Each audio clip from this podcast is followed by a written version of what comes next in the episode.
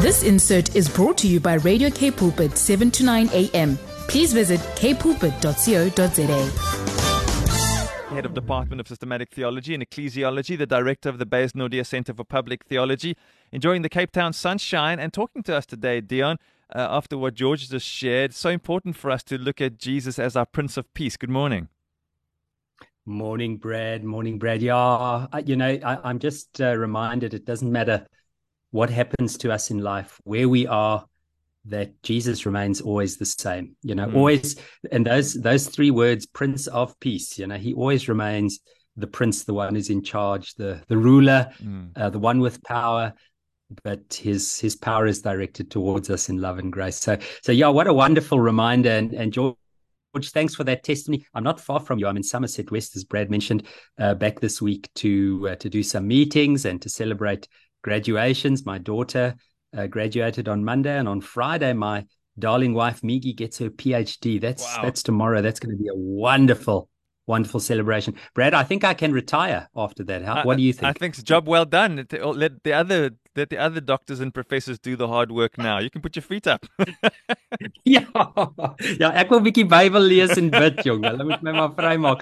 So no, absolutely. But Brad, yes. yeah, so we, we we touched on this just uh, as as we were beginning. The theme in Advent this week is peace. And you'll know that each of the, the weeks as we prepare ourselves for the celebration of uh, the, the, the remembrance of the birth of Jesus, our Lord, um, has a particular theme. Last week was hope, and, and this week is is peace.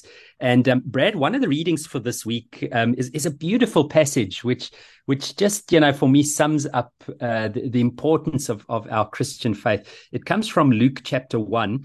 And um, for, for our listeners who are listening, go and look at Luke chapter one. It has a serious uh, large number of verses, but uh, Luke chapter one, verses sixty-seven to seventy-five. Now, just to give you a bit of background to this text, um, you'll remember that that Mary, the mother of Jesus, mm-hmm. and Elizabeth, the mother of John, they were related to one another. Yes. And, um, you know, Mary goes to Elizabeth, who's older, to get some advice. And we then discover that Elizabeth is, is married to Zechariah, a priest uh, in the temple. And, Brad, this, this particular little passage that we're reading today, Luke chapter one, contains these, these wonderful blessings, the Magnificat, where Mary, you know, prays over, over Jesus. And then this one where Zechariah uh, prays over Uh, John. Now listen yeah. to this. This is, and by the way, the John we're speaking about here is not the author of the gospel, John, but John the Baptist that we read about uh, in, in the gospels.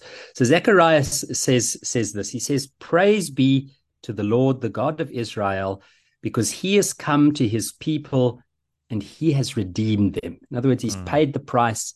He's won them back from sin and death and brokenness. He has redeemed them.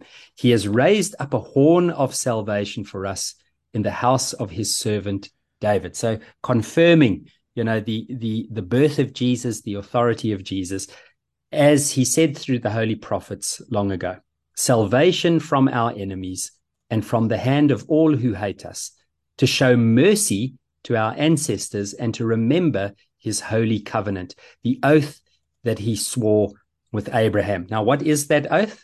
The oath is, he says, to rescue us from the hand of our enemies and to enable us to serve him without fear in holiness and righteousness before him in all of our days.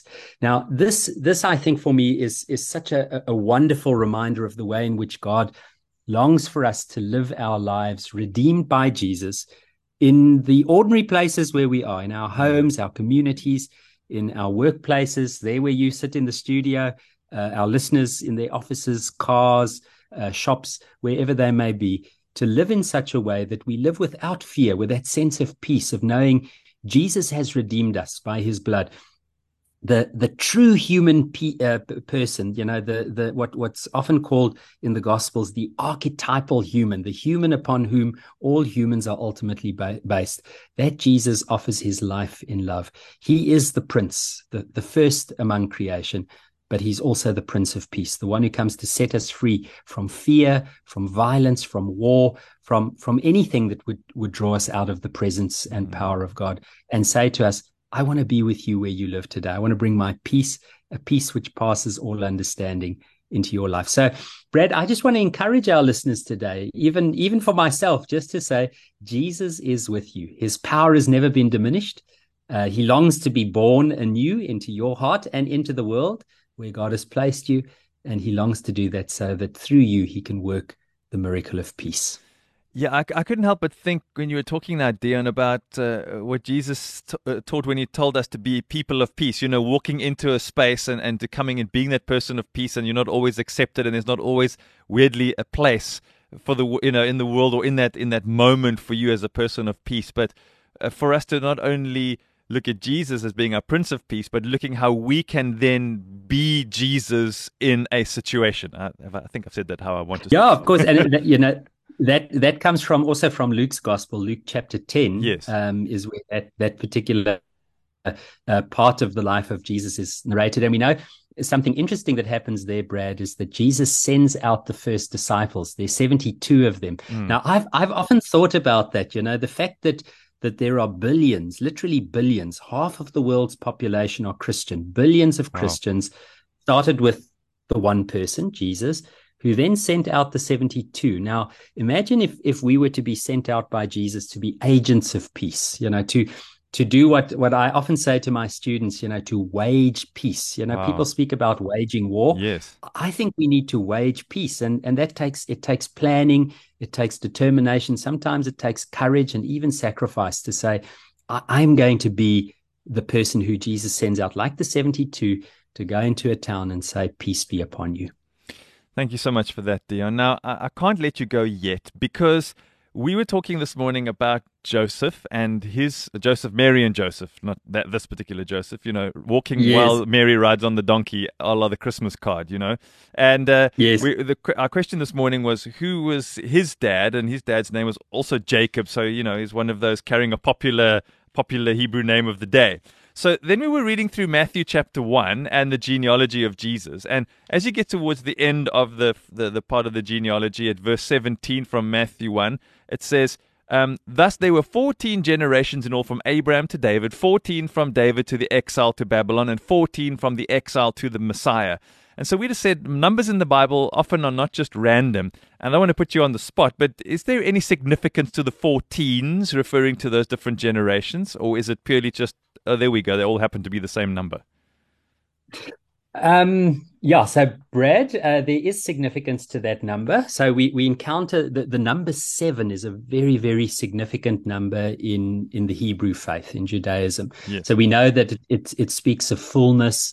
Um, it's often associated with God. And we know that that the ways in which uh, the Jews, the Hebrew people, dealt with numbers was slightly different from ours. So we we might say, you know, um, seven and then, you know, an infinite number. But for mm. them, for particularly for people who who weren't taught to count so well or easily, to double the perfect number means that it's it's a blessing upon a blessing. And and, ah. and so this notion of of the fourteen, um, they're different numbers, you know. Very often the number twelve is, is also used, but that refers more to the fulfilling of, of the promise of, of the, the twelve tribes of, of Israel and Judah. But but in, in the genealogy in Matthew's gospel, this fourteen speaks about the, the full blessing, seven, and then the double blessing. So, you know, it, it it's sort of charting uh, the way in which God's faithfulness ran through the generations by by using the doubling of the perfect number.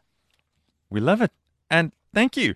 That's Professor Dion Foster, Head of Department of Systematic Theology and Ecclesiology, also the Director of the Beyers Naudé Centre for Public Theology, enjoying the warmth of the mother city and surrounding areas for not too long, and then it's off to where it's cold and snowing. Oh my goodness. Uh, Dion, uh, have yourself a really good day, and uh, enjoy the rest of the graduations and just uh, being close to the loved ones. Thanks, my friend. It's a real blessing, and I look forward to chatting again next week. God bless. Bye. Bye-bye. This insert was brought to you by Radio K Pulpit, seven to nine a.m. Please visit k pulpit dot co dot za.